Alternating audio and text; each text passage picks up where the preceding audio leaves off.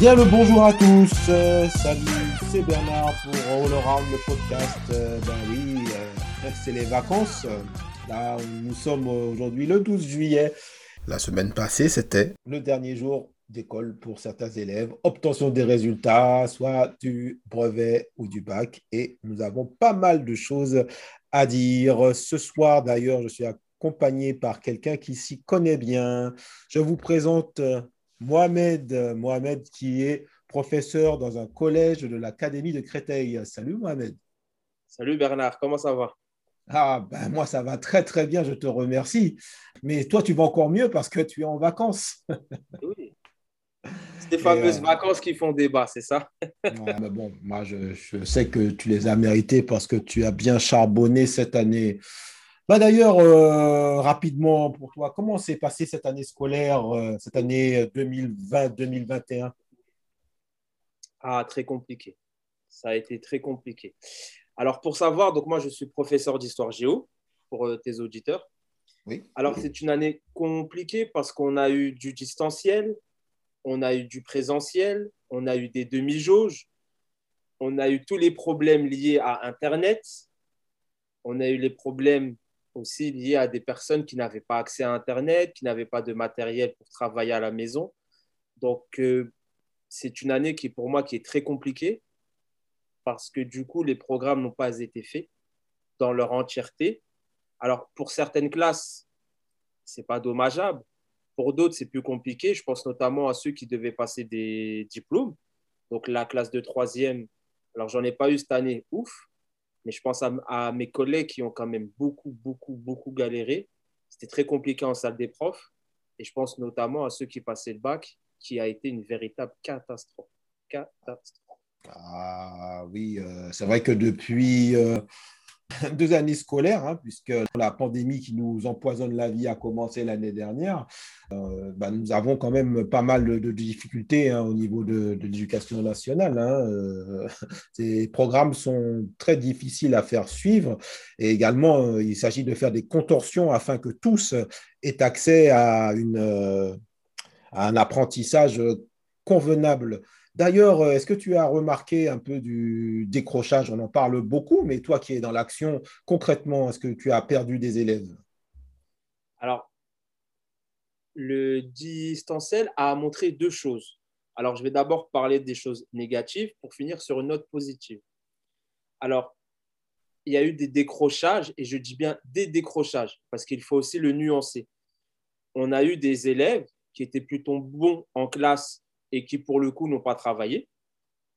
Donc ça, à la limite, le retour en classe a fait qu'ils ont retrouvé des automatismes. Ça s'est bien passé. Par contre, on a ceux qui avaient des difficultés en classe, qui se sont retrouvés pendant le confinement ou pendant le distanciel seuls à la maison, avec des parents qui travaillent ou des parents qui ne peuvent pas aussi assurer un suivi. Et là, c'est plus problématique parce qu'ils ont pris un tel retard et dans certains cas, ce n'est pas rattrapable. Alors, moi, c'est ça qui m'a beaucoup peiné, parce que là, dans l'absolu, on ne peut rien faire, parce que souvent, c'est des élèves qui ne se connectent pas, c'est des élèves qui ne répondent pas aux mails, qui ne répondent pas aux coups de téléphone, et malgré les relances, il n'y a aucun travail. Donc, ça a été très positif le retour en classe, parce qu'on a pu les reprendre en main, mais ça a été très, très, très compliqué. Du coup, on a un niveau des élèves qui est en chute libre et on se retrouve avec quelques élèves qui sortent du lot, mais c'est c'est pas facile tout ça. C'est vraiment, vraiment pas facile. Est-ce que tu penserais que euh, cette, euh, cette crise, du coup, a euh, malheureusement amplifié les les différences, de niveau, les différences de niveau social face à l'éducation? Alors, avant de les amplifier, elle les a révélées. Maintenant, on ne peut plus faire sans. Ensuite, elle les a amplifiées, ça c'est sûr. Parce que j'ai eu la chance, alors ça m'est arrivé avec deux ou trois élèves qui étaient en grande difficulté, mais qui travaillaient beaucoup. Le confinement leur a fait tellement de bien que lorsqu'ils sont revenus, les résultats se sont améliorés. Alors, à la maison, ils ont bénéficié, je pense, d'un temps avec les parents pour leur permettre de travailler calmement. sachant aussi que ce qu'on envoyait aux élèves était un peu plus simple que ce qui est fait en classe pour leur permettre de toujours travailler, mais de travailler dans le positif, pour pas qu'ils décrochent. Euh, ensuite, les très bons élèves qui ont accès aussi à du matériel, c'est-à-dire à une connexion Internet, à un ordinateur, qu'il soit fixe ou portable, ou même à des tablettes, eux ont travaillé, et je veux dire, pour eux, il n'y a pas eu de changement. Donc pour moi, le Covid, c'est un révélateur des inégalités sociales, mais c'est aussi un amplificateur. Parce que là, on s'est retrouvé avec des élèves qui ont eu un retard qui s'enchaîne, et c'est difficile de revenir là-dessus, alors que pour les autres, pour eux, ça a été une continuité. Donc ouais, le Covid a été révélateur et amplificateur d'inégalités. Ah, malheureusement, oui. Euh, c'est un peu comme dans la société, hein. tous ne sont pas égaux euh, face euh, au progrès, face à la disponibilité des structures, même les plus petites infrastructures. On va se dire, tout le monde doit être connecté hein, de nos jours, hein, parce que en fait, 98% des choses passent par là maintenant, par le numérique. Mais euh, en fait, euh, malheureusement, ce n'est pas le cas pour tout le monde. D'ailleurs, Mohamed, euh, je te pose cette, petite question parce que moi, je sais que tu es particulièrement engagé hein, dans ta vie de prof, même si tu es un jeune prof, tu n'es pas aigri, tu as encore faim, tu as une vraie vocation, toi. Est-ce que tu as pu mener des actions pour les décrocheurs qui avaient quand même envie de s'accrocher, on va dire? Alors, en distanciel, c'était très compliqué parce qu'ils n'ont pas les outils ils n'ont pas la connexion, les ordis, tout ça. Par contre, ce que je fais, et j'aimerais aussi rassurer ceux qui vont nous écouter, il y a beaucoup de professeurs qui font ça, c'est que lorsqu'on a récupéré les enfants, moi j'ai mis en place des heures supplémentaires. Alors bien sûr, c'est sur la base du bénévolat, mais pour certains élèves, on les encourage très fortement à venir. Et l'idée, c'était de reprendre certains points avec eux, de refaire de la méthodologie, de refaire certains cours qu'ils n'ont pas pu retravailler à la maison. Et moi, j'ai fait le pari, alors ça n'engage que moi, bien sûr.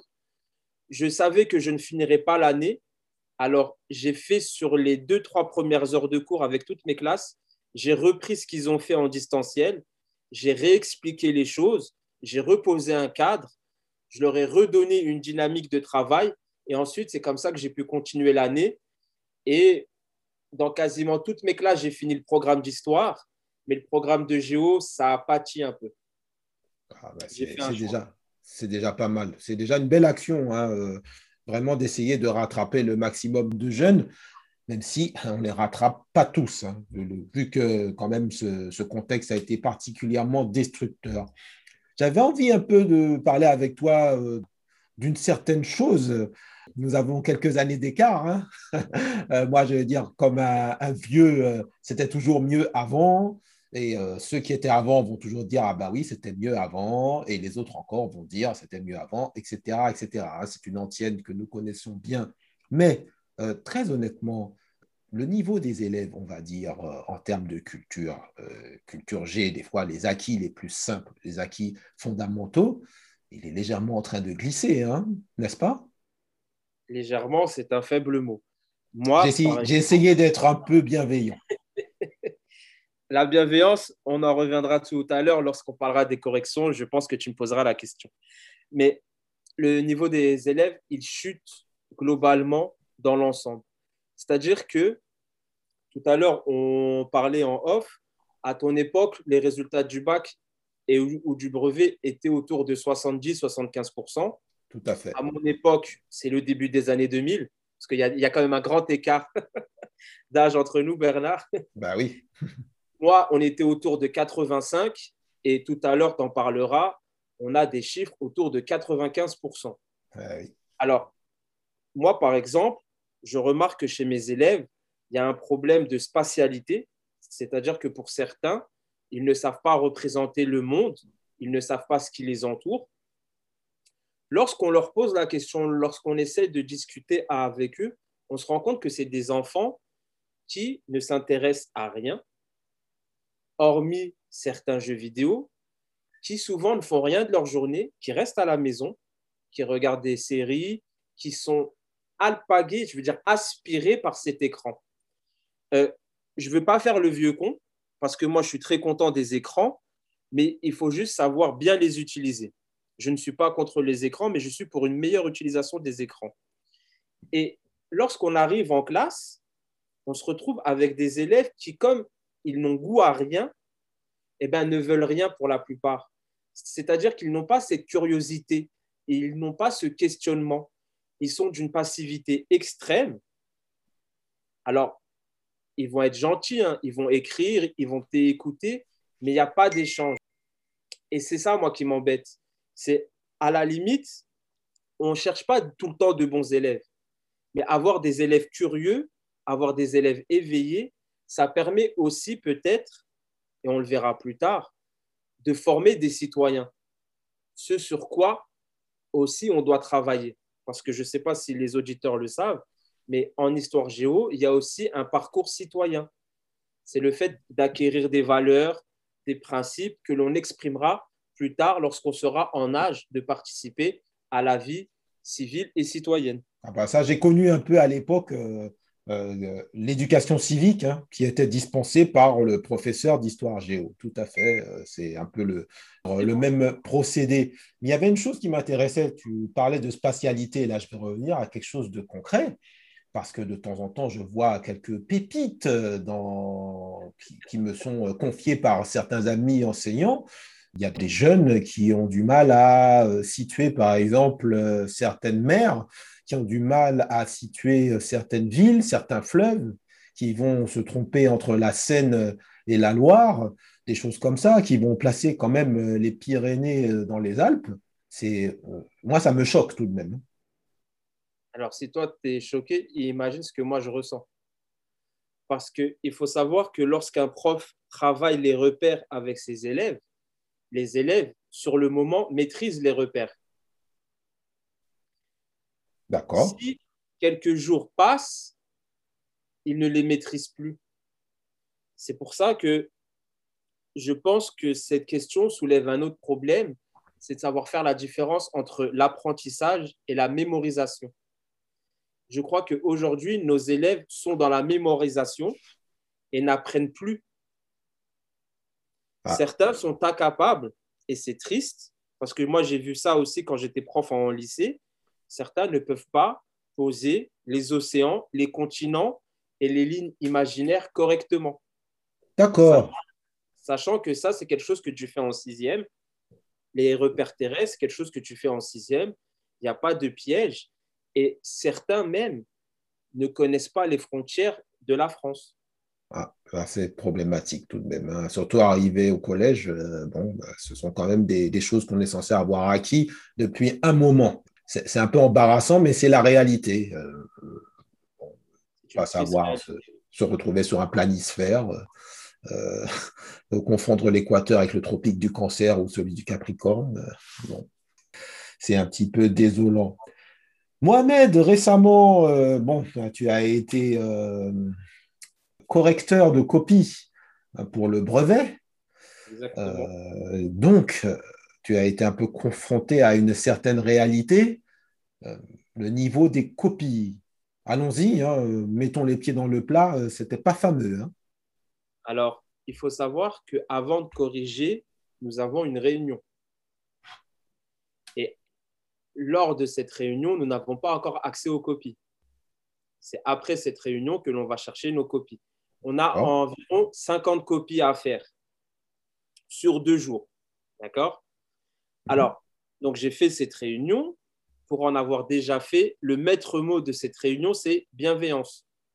Et bienveillance, on peut l'écrire en lettres capitales et en gras, si tu vois ce que je veux dire. Ah, je vois très bien. On nous demande de noter vraiment les élèves avec bienveillance. Alors, pour répondre, hein, pour euh, que nos éditeurs comprennent, si par exemple une question c'est quel est ton prénom? et que tu réponds une date de naissance, alors pour le pour l'effort d'avoir répondu, on doit te mettre un point ou deux points, même si tu as répondu à côté de la question. C'est incroyable. C'est incroyable. Parce que là, il y a, erreur. Donc, euh, qui dit erreur dit zéro tout court. là, c'est même plus une erreur, c'est qu'il n'y a même pas eu compréhension de la consigne. Oui. Et c'est comme ça que moi, je me suis retrouvé à corriger des copies qui, sincèrement, ne méritaient pas la moyenne, mais on se retrouve à mettre la moyenne. Parce que dans les corrections, un truc tout bête, c'est qu'il n'y a pas de points par question. C'est-à-dire que c'est chaque partie à, par exemple, pour l'histoire géo, c'est 20 points pour l'histoire, 20 points pour la géo, 10 points pour le MC. Et c'est une note globale. Donc, tu prends toutes les questions, tu lis les réponses et tu notes globalement combien tu mettrais sur 20 par rapport à ce qu'il a donné comme réponse. Et c'est comme ça qu'on va se retrouver avec des copies qui vont avoir peut-être 28 sur 50, alors qu'elles ne mériteraient que 12 ou 15 sur 50. Ah, ça change tout. Euh, donc tu te retrouves à ton corps défendant à surévaluer des copies que va mettre, euh, comme tu l'as dit, là, avec ton exemple de 28 sur 50 au lieu de 12, ben, tu te retrouves à mettre euh, plus de 10 alors que la copie mérite un petit 5,5. Quoi. Exactement. Ah. Et alors, ça, on ne peut rien y faire parce que c'est le système. Et mais ce qui est triste, c'est que toi, par exemple, moi, par exemple, en classe, j'attends une certaine rigueur de mes élèves. Je les entraîne et je suis très dur avec eux pour qu'ils réussissent, pour qu'ils adoptent cette méthode. Et là, on se retrouve dans des réunions avec des personnes qui sont extérieures à l'enseignement, et ça, il faut le souligner. Souvent, ceux qui prennent des décisions sont extérieurs à l'enseignement. Excuse-moi, on va reprendre le fil. Là, tu es en train de me dire que les personnes qui sont dans les, euh, enfin, qui chapeautent, on va dire, les jurys, ne sont pas des enseignants. Ça fait longtemps qu'ils n'ont plus enseigné. D'accord. Il faut le savoir. Et certains n'ont pas enseigné très longtemps. Moi, par exemple, j'ai l'exemple de collègues qui ont fait de très longues études, qui sont agrégés, mais qui sont restés un, deux ou trois ans dans l'enseignement parce qu'il y avait trop, trop, trop de problèmes avec eux et qui ensuite passent les concours pour être dans les hautes sphères de l'enseignement. Alors, ce n'est pas un secret, hein. beaucoup le, vous le diront, mais ceux qui chapotent sont hors sol. C'est l'expression qui est consacrée. Ah, je, vois, je vois bien. C'est-à-dire qu'il y a un décalage total. Mais pour en revenir à ces jurys et à ces, à ces examinations, pardon, à la fin des corrections, lorsqu'on rend nos copies, on rentre les notes et ensuite, il faut savoir qu'il y a une harmonisation des paquets. Hmm. Chaque correcteur a un paquet, mais les paquets viennent souvent du même endroit. Et donc, on va harmoniser, on va comparer les paquets pour voir s'il n'y a pas une trop grande différence. Et certains peuvent avoir des notes qui remontent. Cette harmonisation, je suppose, euh, d'une manière un peu perfide, mais vu, euh, vu comment dire, la, teneur de notre euh, conversation, cette harmonisation se produit à 90% dans le sens, dans le sens positif, hein, évidemment, pas, de pas dans le sens de la diminution de la note. C'est dans le sens positif. Ouais. Parce que l'idée, c'est que par exemple, si tu as deux paquets qui viennent du même établissement, tu te retrouves avec un paquet où tu mets que des 15 sur 50 et un autre où tu mets des 30, des 32, on va essayer d'harmoniser. D'accord. Donc, c'est là. Qui, sont autour de 15, on va peut-être essayer de les faire monter un peu plus. On va relire deux ou trois copies. Après, alors, de toute façon, ça, ça, ça restera, mais je sais que certains collègues, pour éviter ça, font en sorte tout de suite de grappiller quelques points pour pas qu'on vienne leur casser les pieds. Eh bien, dis c'est. Assez édifiant. Là, du coup, on se retrouve avec des taux de réussite euh, absolument extraordinaires, hein, euh, où euh, finalement, on est en train de se dire la performance, ce n'est pas, ce n'est pas d'avoir son diplôme, mais c'est de le rater, en fait. Hein. Hein, on se retrouve un peu, euh, un peu borduré. Euh, là, on a parlé du brevet, on a des chiffres à peu près à 90%, Mohamed, hein, cette année, hein, euh, sur, sur, la France, voire plus, d'accord. c'est vrai que ça fait beaucoup, mais au bac, moi, j'ai vu des chiffres à 94% cette année, avec énormément de mentions.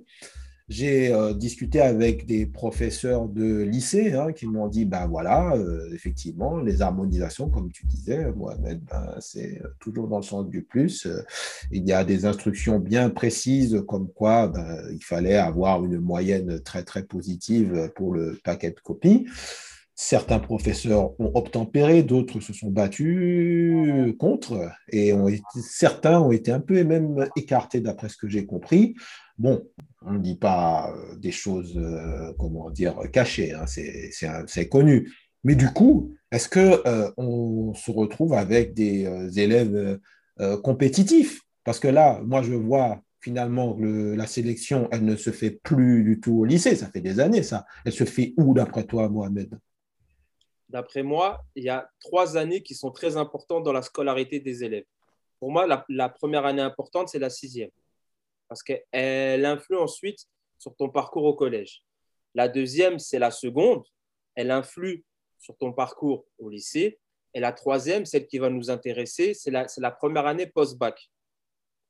Et aujourd'hui, on voit bien avec l'application Parcoursup que même des élèves qui ont 16, 17 de moyenne ne trouvent pas d'école, de fac ou d'études pour l'année prochaine.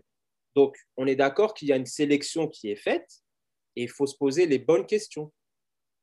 Lorsque les profs ont averti de cette réforme et du danger de celle-ci, personne ne les a écoutés. Et aujourd'hui, j'ai le cas d'une amie une fois, m'a fait la réflexion. Elle a dû envoyer sa fille à 350 km de la maison pour faire des études. Ça a engendré un surcoût exceptionnel parce que du coup, il a fallu payer un loyer supplémentaire, il a fallu payer des courses, etc., etc. Donc, c'est très compliqué aujourd'hui pour les étudiants et on l'a bien vu que le Covid pour les étudiants a été catastrophique, a été vraiment catastrophique.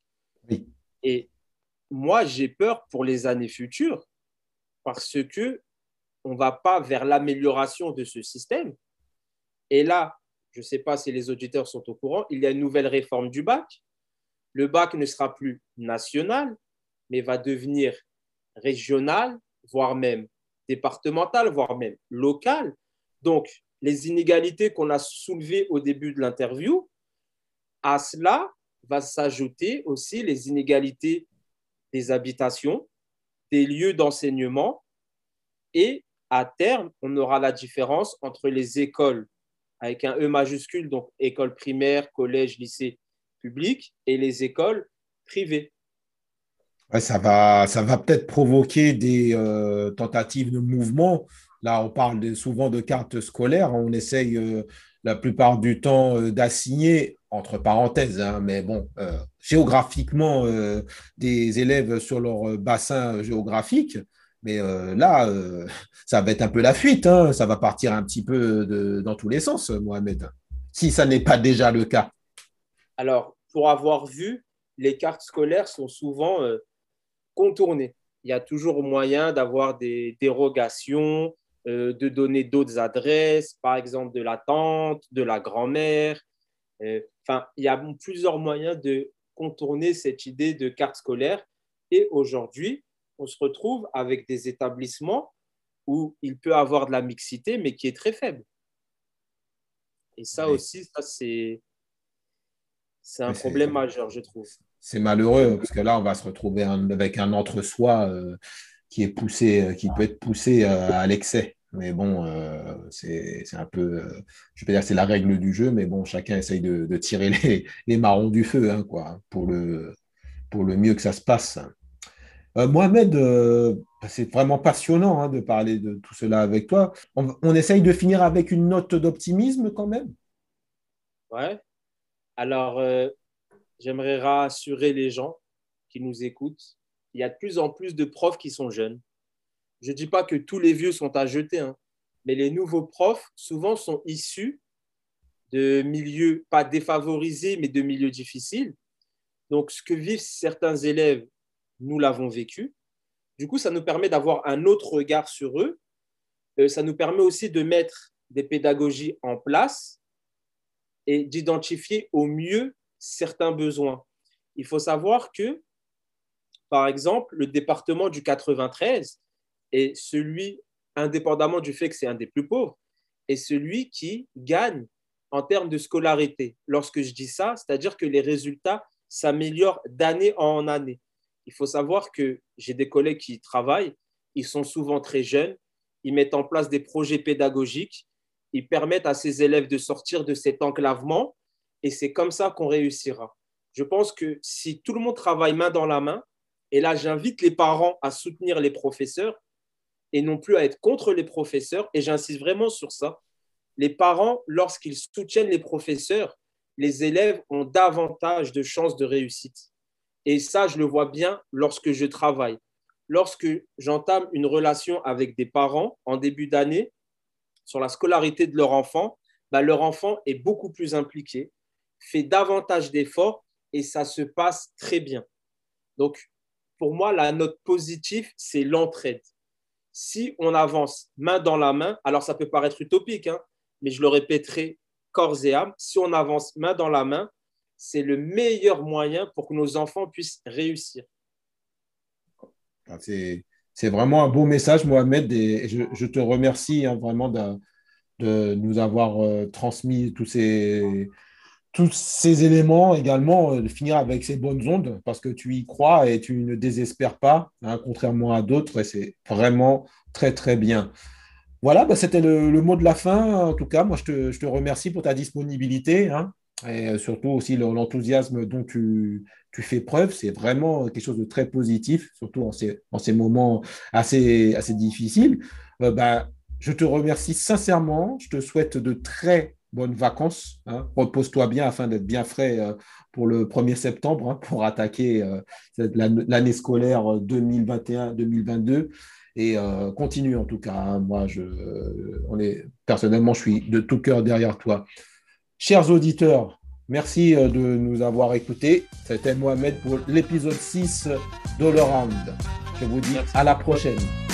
Au revoir.